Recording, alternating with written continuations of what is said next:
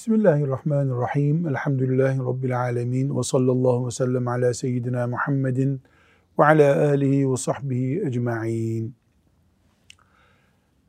Dünya hayatını içine dalıp boğulmadan ama ihmal de etmeden cennete götüreceğimiz salih amellerin yapıldığı yer olarak değerlendirmeye yönelik hadisi şerifleri okuyorduk Riyazu Salihinden.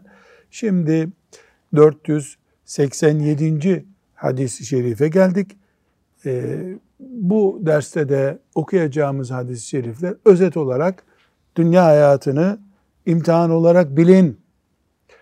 Dünyayı ihmal de etmeyin, peşinde de sürüklenmeyin, ortalamayı yakalayın diyen anlamda yüklü hadis-i şerifler e, okumayı, amel etmeyi, amelimizde de ihlaslı olmayı Rabbim kolay kılsın hepimize. Abdullah İbni Mesud radıyallahu anh'ten rivayet ediliyor bu hadis-i şerif. Hafız Salih okuyalım. Abdullah İbni Mesud radıyallahu anh şöyle dedi. Resulullah sallallahu aleyhi ve sellem bir hasır üzerinde yatıp uyumuştu. Uykudan uyandığında hasır vücudunun yan tarafında iz bırakmıştı. Biz ya Resulallah sizin için bir döşek edinsek dedik. Bunun üzerine Resulullah sallallahu aleyhi ve sellem benim dünya ile ilgim ne kadar ki? Ben bu dünyada bir ağacın altında gölgelenen sonra da oradan kalkıp giden binitli bir yolcu gibiyim buyurdular. Yani hayvanı olan bir yolcuyum.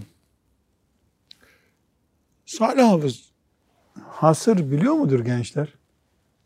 Hasır hocam e, bazı yörelerde öyle meşhur bir... Ama plastik hasır var şu anda.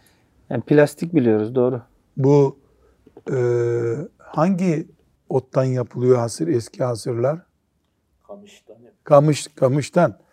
Yani doğru kamıştan yapılıyor. Daha sonra Mısır şeyinden yapılıyor. Mısır e, yulafından da yapılıyor.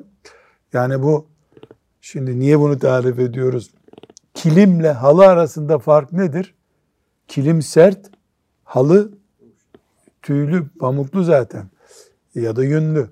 E, hasır sert bir şeydir. Mesela bir çocuk hasır denen şeyin üstünde böyle çıplak ayakla yürüse ayakları herhalde yani rahatsız olur ondan. Büyük adamın ayağında olmaz da. Yani cuma namazlarında işte dışarı serilen şeylere biz hasır diyebiliyoruz. Yok yazlıklarda falan da kullanılıyor. Ama plastik bunlar. Yumuşak böyle kayıyorsun üstelik üstünde. Yani Efendimiz sallallahu aleyhi ve sellemin uyuduğu hasır kamıştan yapılmış hasır. Dolayısıyla yüzünü koydun mu böyle çizik kalır yüzün. Koltuğun çıplaksa mesela kolunu yasladığında yani yara bile İz yapar. kalıyor Tabii, evet, Çünkü yaralar. sert bir şey. Halı değil. Kamış o. Bir nevi e, çıtalardan yapılmış bir şeyin üstünde uyumak gibi. İşte sahabi Efendimiz sallallahu aleyhi ve sellemin öyle bir hasırın üstünde uyuduğunu görmüş de uyanınca da mübarek bedeninde iz bırakmış o hasır. Bir yatak bulsak sana ya Resulallah demişler. Efendimiz sallallahu aleyhi ve sellem bu tavsiye üzerine ne buyuruyor? Benim ne işim var bu dünyayla? Benim ne işim var bu dünyayla? Ben bir ağacın altında dinlenip yoluna devam edecek bir yolcuya benziyorum diyor. Kendisi öyle, ona iman edenler de öyle. Sallallahu aleyhi ve sellem. Burada tabii ki Efendimiz aleyhissalatü vesselamın dünyaya tenezzülsüzlüğünü görüyoruz. Buna ne diyoruz ıstılahta? Zühd. Zahidü. Zahid Efendimiz sallallahu aleyhi ve sellem. Ee, dünyaya aldanmamanın örneğini veriyor. Halbuki ipekten yatak yapardı ona ashabı eğer arzu etseydi. Bir engel yoktu. Yani fakirlik vardı ama e, ashab-ı kiram herhalde peygamberleri için yani kuş tüyünden yatak yaparlardı. Ama o böyle bir şey istemedi. Müslümana da tavsiyesi nedir sallallahu aleyhi ve sellem Efendimizin? Yolcu olduğunuzu unutmayın. Ağacın altında dinleniyorsunuz işte. Bunu söylemiş oluyor aleyhissalatu vesselam Efendimiz. Bir sonraki hadis-i şerife geçelim. Ebu Hureyre radıyallahu anh'ten rivayet edildiğine göre Resulullah sallallahu, Sallallahu aleyhi ve sellem şöyle buyurdu. Fakirler cennete zenginlerden 500 sene önce girerler. Fakirler cennete zenginlerden 500 sene önce girerler. Şimdi burada bir defa bu 500 sene 365 çarpı 5 demek değil. 500 demek değil. Yani ahiretin senesi bu. Belki bu dünyaya göre trilyon sene yapıyordur. Ya bunu Allah bilir. Dolayısıyla buradaki 500 kelimesini hafif görmek haşa zaten mümkün değil ama bu 500'e takılmak gerekmiyor. Buradaki 500 büyük ihtimalle yani çok uzun işi var zenginlerin demek oluyor. Bir. İki bir incelik daha var burada. O zaman fakir kime deniyordu? Medine sokaklarında çarıksız, çıplak ayakla dolaşana deniyordu. Zengin kimdi? Ayağında terlik olan. Mesela. Şimdi fakir kime deniyor? Ya da 100 sene önce kime deniyordu? Mesela ben memleketimizde annemden, babamdan fakir zenginle ilgili kimler, hangi sülaleler fakirdi dediğimde bana e, annem çok e, büyük bir ölçü verdi. Filanca amca tanıyor musun? Biliyorum dedim, görmedim ama o çok zengindi, evinde kesme şeker vardı dedi. Ne gülüyorsunuz? Hatta akrabamızdan biri çok ağır bir mide ağrısına yakalanmış. Ee, Karadeniz'de boşluk ağrıyor, boşluğum ağrıyor denir. Daha ziyade bu böbrek türü ağrılara, böğür ağrılarına boşluğum ağrıyor denir. Gitmişler o zengini gece uyandırmışlar. Kesme şeker vermiş ona. O kesme şeker de böyle yumruk gibi işte Erzincan'dan gelirmiş o zamanlar o şeker. Yani bizim şimdiki gibi de lüks şeker değil. Kaya gibi bir şey. Ondan keserle kırıp bir dilim vermiş. İşte böbrek ağrısına iyi geliyor. Zenginlik bak kesme şeker var evinde sözü bizi güldürdü. Hangi fakir var evinde kesme şeker yok şu anda? Ne kesme? Kesme pasta var şimdi fakirlerin evinde bile. Dolayısıyla bu fakirlik neyin rakamıdır? Yani asgari ücreti mi ölçü alacak melekler? Medine fakirliğini mi ölçü alacaklar? Şimdiki fakirliği mi ölçü alacaklar? Bunu bilmiyoruz. Bilmemiz gerekiyor mu? Hayır. Bu hadis zaten asgari ücretliler ve üst düzey kazançlılar diye bir ayrım yapmıyor. Hadis-i şerifin öğrettiği o değil. Hadis başka bir şey söylüyor. Ey mümin! Mal çoğaldıkça hesap zorlaşıyor dikkat et. Hadis bunu anlatıyor. Mal çoğaldıkça hesap zorlaşıyor. Neden? Çünkü 100 liralık bir bütçen varsa onu e, avucunun içinde bile kalemle yazarak hesaplarsın. 100 lira nedir ki? 100 bin liralık harcaman olunca sana bir dosya kağıdı lazım. 1 milyarlık harcama yaptıysan bu sene sana koca bir defter lazım bu sefer. O defteri okumakta vakit alacak. Ama seri'ul hisab Allah değil mi? Ayet nasıl? Evet. İnnallaha İnnallaha hisab. Seri'ul Allah'ın e, hesabı seri'dir.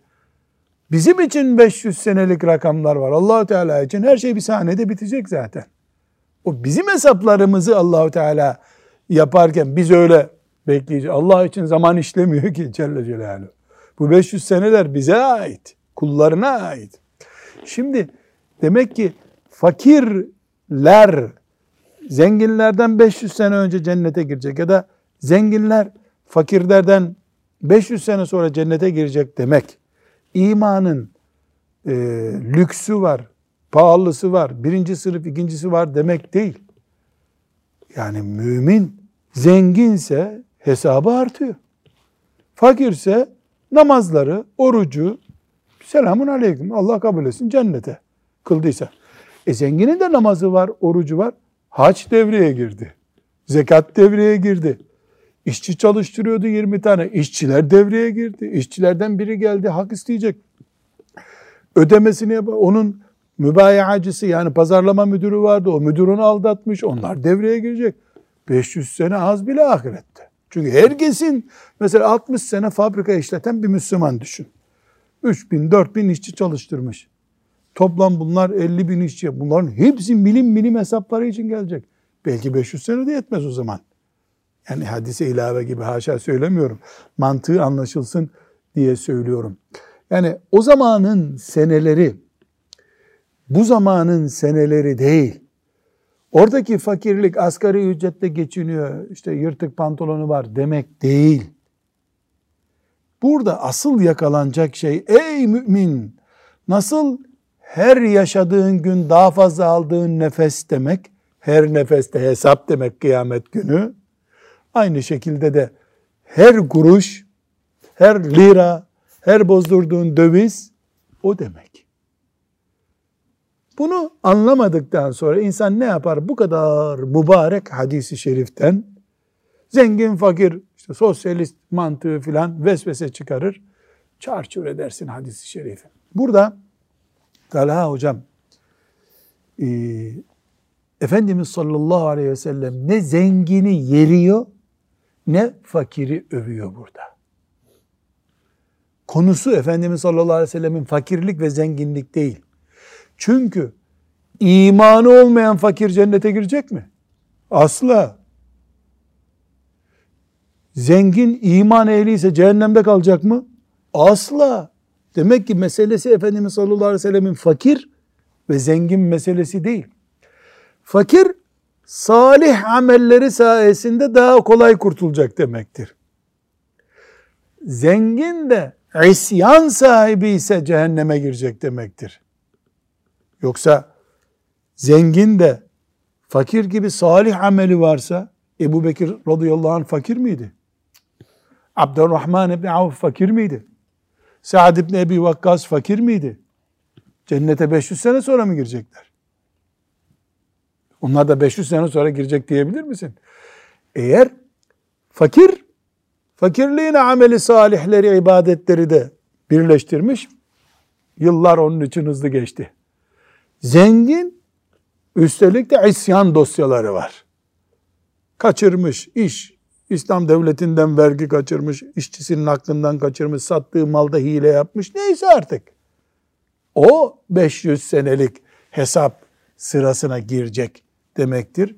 Allahu Teala yoksa kullarına hem nimet verecek hem de verdiği nimetten dolayı bekle burada diyecek. O Allahu Teala'nın işi değil. Haşa. Evet bu hadisi şerifte e, bu hayata nasıl bakmamızı anlatan önemli ölçüler koyuyor. Sallallahu aleyhi ve sellem Efendimizin lisanından. 489. hadise girelim. Benzer maddeyi bir kere daha göreceğiz orada. İbn Abbas ve İmran İbn Husayn radıyallahu anhum'dan rivayet edildiğine göre Resulullah sallallahu aleyhi ve sellem şöyle buyurdu. Cenneti yakından tanıdım.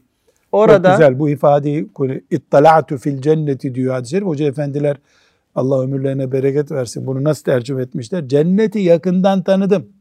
Nasıl tanıdım? Yani girip gördüm. Evet. Nerede? Miraç. Miraç'ta. Orada bulunanların çoğunluğunun fakirler olduğunu gördüm. Cehennemi de yakından tanıdım. Orada bulunanların çoğunluğunun da kadınlar olduğunu gördüm. Bu hadis Bukhari'de, Müslim'de ve Tirmizi'de rivayet edilen hadisi şerif. Cennette fukarayı görmüş Efendimiz sallallahu aleyhi ve sellem. Cehennemde de kadınları görmüş. Peki, burada önce şunu söylüyoruz. Nasıl gördü, nasıl inceledi, bilgi veriyor mu bize? Yok. Bunu anlamamız gerekiyor mu bizim? Yok. Bize sonuç gerekiyor. Daha önceki bilgileri nasıl veriyorsa bunu da öyle veriyor. Bir bu mu yani konu olacak? İki, çok önemli bu. Bütün fakirler cennetteydi. Buyuruyor mu? Hayır. Bütün kadınlar cehennemdeydi. Buyuruyor mu? Hayır. Ama ne buyuruyor? Fakir sadaka filan veremediği için cennete giremez zannedilen bir ortamda cennette olduğunu gördüm diyor. Yani bu ey fakir sen ameli salihinin kıymetini bil bak. Salih amel sayesinde ben seni cennette gördüm anlamını taşıyor burada. Kadın bütün kadınlar cehennemdeydiler demiyor. Kadın cihatla sorumluluğu yok. İnfak sorumluluğu yok. Camiye gitmek zorunda değil. Kadının cehennemde ne işi var? Olması gerektiği halde onu cehennemde gördüm. Nasıl fakir cennete giremez zannedenlere karşı öyle oldu? Kadının da cehenneme girmesini gerektirecek çok bir şey yok ki. Cihattan sorumlu değil, vatan müdafasından sorumlu değil. Camiye, cumaya gitmekten sorumlu değil. Az işi var. Yani kadın girmez cehenneme zannedilirken dikkatten kaçıyor demek ki. Kadın cehenneme girebiliyor. Ne yapıyor burada? Fakire diyor ki salih amellerin yani ibadetler, hayırlar aman aman bunların kıymetini bil. Ananın babanın kıymetini bil. Yani cennete koş. Nasıl olsa senin yolun açık. Kadına da ne diyor? Sakın gevşek davranma ha. Gevşek davranma. Kadın madın denmiyor. Herkes atılıyor cehenneme ona göre. Yani kadınsın diye kadınlar ayrıcalık, kadın görevlisi falan yok zebanilerin. Dünyada öyle kadın polis seni kelepçeleyip götürüyor. Cehennemde öyle kadın görevliler, kadınlara ayrıcalık, indirim falan yok. Burada bu hadisi şerifi okurken hoca efendilerin ihmal etmemesi gereken çok önemli bir şey var. Bunun altını mı çiziyoruz? Kenarını mı çizeceğiz? Mesele şu. Resulullah sallallahu aleyhi ve sellem Efendimiz fakirler fakir oldukları için cennete girdiler demiyor. Çünkü fakirlik cennete sokan şeylerden biri değildir. Fakirler kolay hesabı verilir bir hayat yaşadıkları için cennet onlara kolay oldu. Aynı zamanda da tesbihatından ibadatına kadar diğer eksiklikleri de tam yaptılar, becerip cennete girdiler. Yoksa kolay olan cennete fakir olduğu için girmek değildir. Fakirlik onları günahlardan uzak tuttu. Fakirlik kalın kalın dosya tutmalarını gerektirmedi. Gariban olduğu için gideyim camide oturayım dedi. Camide oturunca hep sevap kazandı. Böyle oldu. Fakirlik cennet avantajı değildir. Fakirlikle beraber ortaya çıkan sonuçları değerlendirirse fakir cennet avantajına dönüşmüş olur. Bu hadisi şerif çok mühim. Efendimiz sallallahu aleyhi ve sellemin mantığını bize izah ediyor. Nasıl bir İslamiyet, nasıl bir akide öğütlüyor bize sallallahu aleyhi ve sellem onu gösteriyor. Evet bir sonraki hadis-i şerifimize geçelim.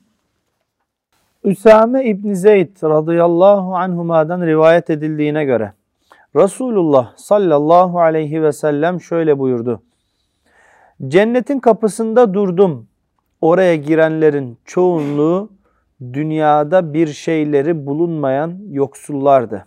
Evet biraz önceki hadis-i şerifte gördük. Varlıklı kimselerse hesaba çekilmek üzere alıkonulmuşlardı. Ya Allah. Şu kadar var ki onlardan cehennemlik olanların cehenneme sevk edilmeleri emrolunmuştu. Yani hareket başlamış. Operasyon deniyor ya operasyon başlamış. Bu hadis-i şerif 260. hadiste geçmişti. Tekrar şerhine girip vakit kaybetmeyelim. Bu tip tekrar olan hadisi şerifleri konu benzerliğinden dolayı Nevevi rahmetullahi aleyh burada tekrar ediyor. Ee, geri derslere dönüp tekrar bakılabilir. Aynı sözleri tekrar edip bir şişirme olmasın istiyorum. Ama ala külli hal dünyada gariban cennette gariban değil. Dünyada forslu ahirette forslu olmayabilir. Ama her şey akıbete bağlı. Fakir olup dünyada bir sürü fakr zaruret yaşadığı halde cehennemi de boylayabilir insan. Değil mi? Yani fakir illa cennete girecek diye bir şey yok. Cennet daha yakın ona değerlendirebilirse eğer olur. Yoksa maazallah. Bir sonraki hadisi şerif Ebu Hureyre radıyallahu anh'ten rivayet edildiğine göre Nebi sallallahu aleyhi ve sellem şöyle buyurdu. Şairlerin söylediği sözlerin en doğrusu Lebid'in şu sözüdür. Biliniz ki Allah'tan başka her şey yok olacaktır. Ela kullu şeyin ma halallaha batilun. Bu nahivde örnek veriliyor değil mi? Neyin örneğidir Talha Hoca bu? Ma halallah. Halanın. E, istisna olarak halalin Halanın. Ma halallaha batilun. Ee, Lebid cahiliye dönemi şairlerinden bir şairdir. Sonra Müslüman oldu. Kitaplardaki kayıtlara göre Müslümanlığı da çok güzel oldu. Radıyallahu anh. Kaliteli işte o zamanın anlamında güçlü bir şairmiş. O kadar güçlü ki Resulullah sallallahu aleyhi ve sellem onun şiirinden bir parça almış. Ela ma halallaha Ela ma halallah batilun. Allah'tan başka her şey yok olup gidecek. Allah kalacak diye söylemiş. Bu e, hadisle konuyu bitiriyor Nebevi. Dünya hayatını değerlendirme konusunu. Ne demek istiyor? Yani dünya fani çekip gidecek. Allah kalacak. Ve senin salih amellerin varsa kalacak. Burada akıllara gelebilir bir soruyu mütalaa edelim Talha Hocam. Şiir deyince hep şarkı türkü akla geliyor. Değil mi? Öyle değil. Şiir bir konuşma türüdür. Bir sanat türüdür. Ve helaldir. Yani şiirle normal konuşmanın bir farkı yoktur. Bir sanattır. Herkes şiir söyleyemez. Kim bilir? Mesela e, Türkiye'de kaliteli milli denecek şair milyonda bir var mıdır? 82 şairi var mı milli Türkiye'nin? Mehmet Akif gibi, Necip Fazıl demek ki çok varsa da amatör mesela şiir. Herkes okulda şiir yazıyor ama işte Necip Fazıl gibi rahmetullahi aleyh kimse şair olmuyor tabii Mehmet Akif gibi olmuyor. Ee, yani şiirin koca Osmanlı'da mesela 20 tane fuzuli yok değil mi? Yani, e, şiir bir kabiliyet meselesi. Şiir sakıncalı değil. Şiir haramı kışkırttığı zaman şehveti, cinselliği, kul hakkı hilalini, zulmü ortaya çıkardığı zaman yani zulmediyorsan şiirinle, e, avret konular ortaya çıkıyorsa şiirle, Allah'ı zikire engel oluyorsa şiir, o zaman şiirde sakınca var. Düz yazıda da öyle sakınca var. Umumiyetle de şairler ürettikleri şeyleri şarkı türkü olarak bestelettirdikleri için Kur'an-ı Kerim ne buyuruyor? Ve şuara'u yettebi'uhumul gâvûn. Yani şairler öyle boş işlerin peşinden ya da boş işler şairlerin peşinden yuvarlanırlar. Ama her şair değil tabi. Ayet nasıl bitiyor sonra? İllellezine amenu. İllellezine amenu. Öyle iman eden. Hassan İbni Sabit de şairdir radıyallahu anh. Ee, ondan sonra Abdullah İbni Ravahe kaliteli şairlerden. Yani ashab-ı kiramın şairlerinden. Hem şair hem şehit yani. Hem şair hem şehit. E dolayısıyla ashab-ı kiramda şair çok. Çünkü şiir o zaman daha böyle anlatıma uygun, bugünkü medyanın bir nevi yerini alıyor. Bu sebeple elhamdülillah dinimiz şiiri men etmiyor. Men ettiği nedir? Şiirin harama kalıp yapılmasıdır. Böylece bu 491. E, hadisi şerifle beraber e, Efendimiz sallallahu aleyhi ve sellemin dünyayı dengeli kullanmamızı, ısrarla bunu kaç derstir vurguluyorum. Dünya kötü, öcü, kaç git. Böyle ne bir sahabi demiştir, ne bir peygamber demiştir. Böyle bir şey olmaz Filanca diyor, kafasından söylüyor. Ama dünyayı ilah edinirsen kendine, haram yok, helal yok, her şey serbest yaparsan, dünya senin tanrın olur, cehennemin olur o zaman. Bir denge kurmak gerekiyor. Miden kadar ye kardeşim. Bedenin kadar kumaş kes. Abartma demek. وَلَا تَنْسَ نَصِيبَكَ Minet dünya. Minet dünya. Dünyadan payınızı da unutmayın. Gerçi sufi ulemadan biri وَلَا تَنْسَ نَصِيبَكَ مِنَ dünyayı ey nasibukel kefen diye anlamış. yani dünyadan en son sana verilecek olan şey kefenindir dikkat et demiş. Tasavvuf erbabının narin anlayışlarından bu. Ama e, Kurtubi bu böyledir dememiş. Yani fıkıh hükmü değil bu.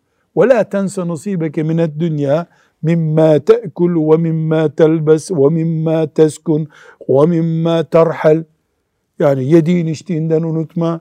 Allah sana vermiş. Buzdolabına koy. Afiyet olsun. Giydiklerin senin. Evin olsun. Ee, ona gezdin, seyahat ettin. Bunlar da senin çocuğuna çikolata aldın. Bunlarda hiçbir sorun yok. Sen kul köle olacak düzeye getirdin. İbadetleri sildin süpürdün. Oradan tehlike çıktı. Yoksa dünya Müslümanın düşmanı değil. Ve sallallahu ve sellem ala seyyidina Muhammedin ve ala alihi ve sahbihi ecma'in ve ahir da'vana enilhamdülillahi rabbil alemin.